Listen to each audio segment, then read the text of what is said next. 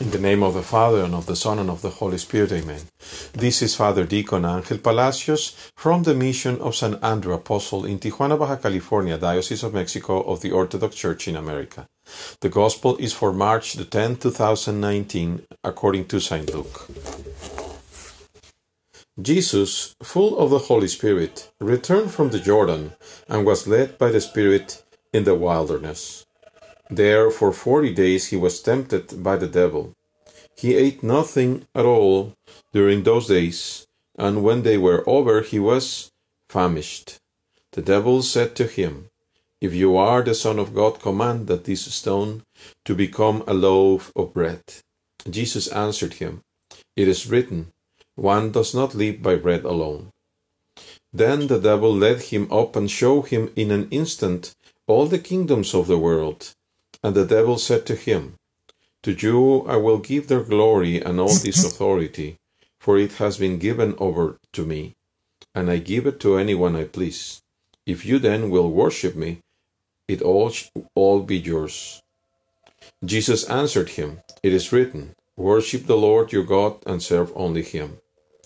Then the devil took him to Jerusalem and placed him in the pinnacle of the temple saying to him, If you are the Son of God, throw yourself down from here, for it is written, He, he will command His angels concerning you to protect you, and on their hands they will bear you up, so that you will not dash your foot against a stone. Jesus answered him, It is said, Do not put the Lord your God to the test.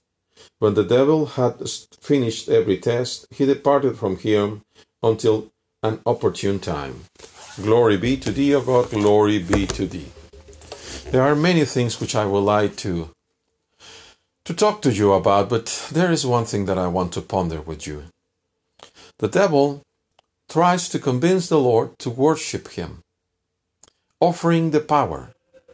And unfortunately, many of us, even consecrated, even ordained, do prostrate ourselves looking for that power. How many times have seen good good presbyters that because they want and they desire to have a better parish, they be quiet about injustices, about situations where they should protest, that they should denounce. But because they see the people around their bishop or even their own bishop doing things that should not be done, they rather just keep quiet. And they are prostrating themselves to the devil because they are not helping, they are not working for God. How many times good lay people that would like to be closer to God do the same? They keep quiet. I can only imagine that situation with the this so-called Cardinal Pell from Australia that was convicted of abusing an altar boy 11 years old when he was already an archbishop. 77 year old archbishop. No excuse me 57 year old archbishop. Just an old man. Right after mass. And i i, I question myself. Where was the people there? Where was the other the other priests the seminarians the other altar boys? How come did they leave that horrible person commit such a heinous crime and sin against a young boy?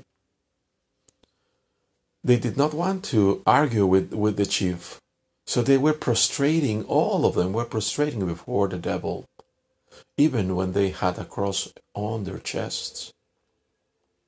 So, as we enter into Lent time, it is a, an excellent time for us to see what we are doing Jesus teaches that we should be able to withstand all temptation with by the grace of God, full of the Holy Spirit.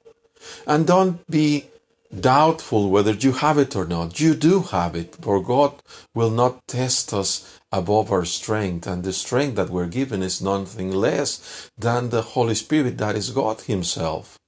As long as we truly want to remain with God, as long as we do not care for our own as we renounce to ourselves, then we will be saved because we remain in the hands of God. To whom do you prostrate? What is the glory that you want to achieve?